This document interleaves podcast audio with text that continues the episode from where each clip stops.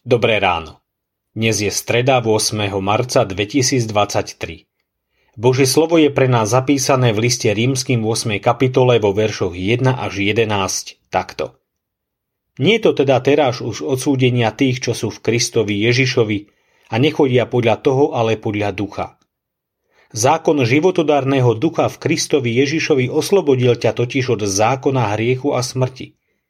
Lebo čo nebolo možné zákonu, nakoľko bol slabý pre telo, to vykonal Boh, keď v podobe hriešného tela a pre hriech poslal svojho syna a hriech v tele odsúdil.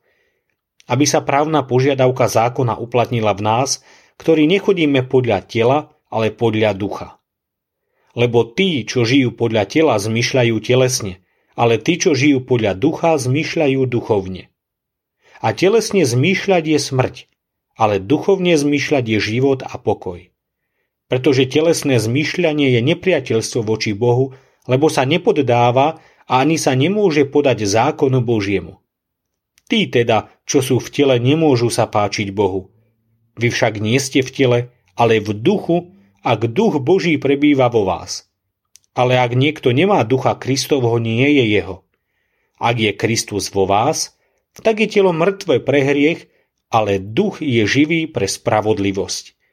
A ak prebýva vo vás duch toho, ktorý Ježiša vzkriesil z mŕtvych, tak ten, ktorý Krista Ježiša vzkriesil z mŕtvych, aj vaše smrteľne tela oživí svojim duchom, prebývajúcim vo vás.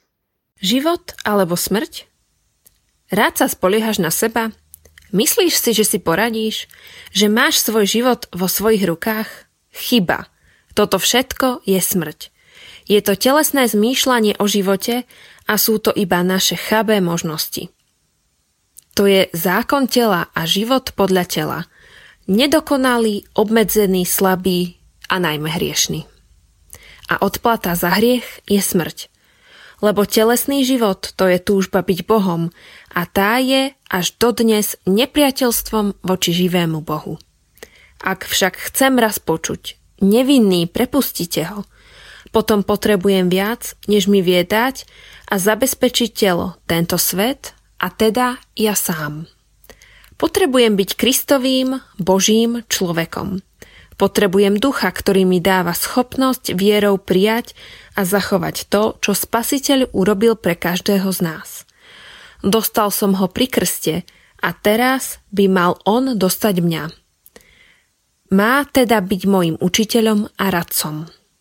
Dovoľme Bohu a jeho duchu, aby nás učil, viedol a ukazoval nám cestu života. Dajme mu priestor a čas.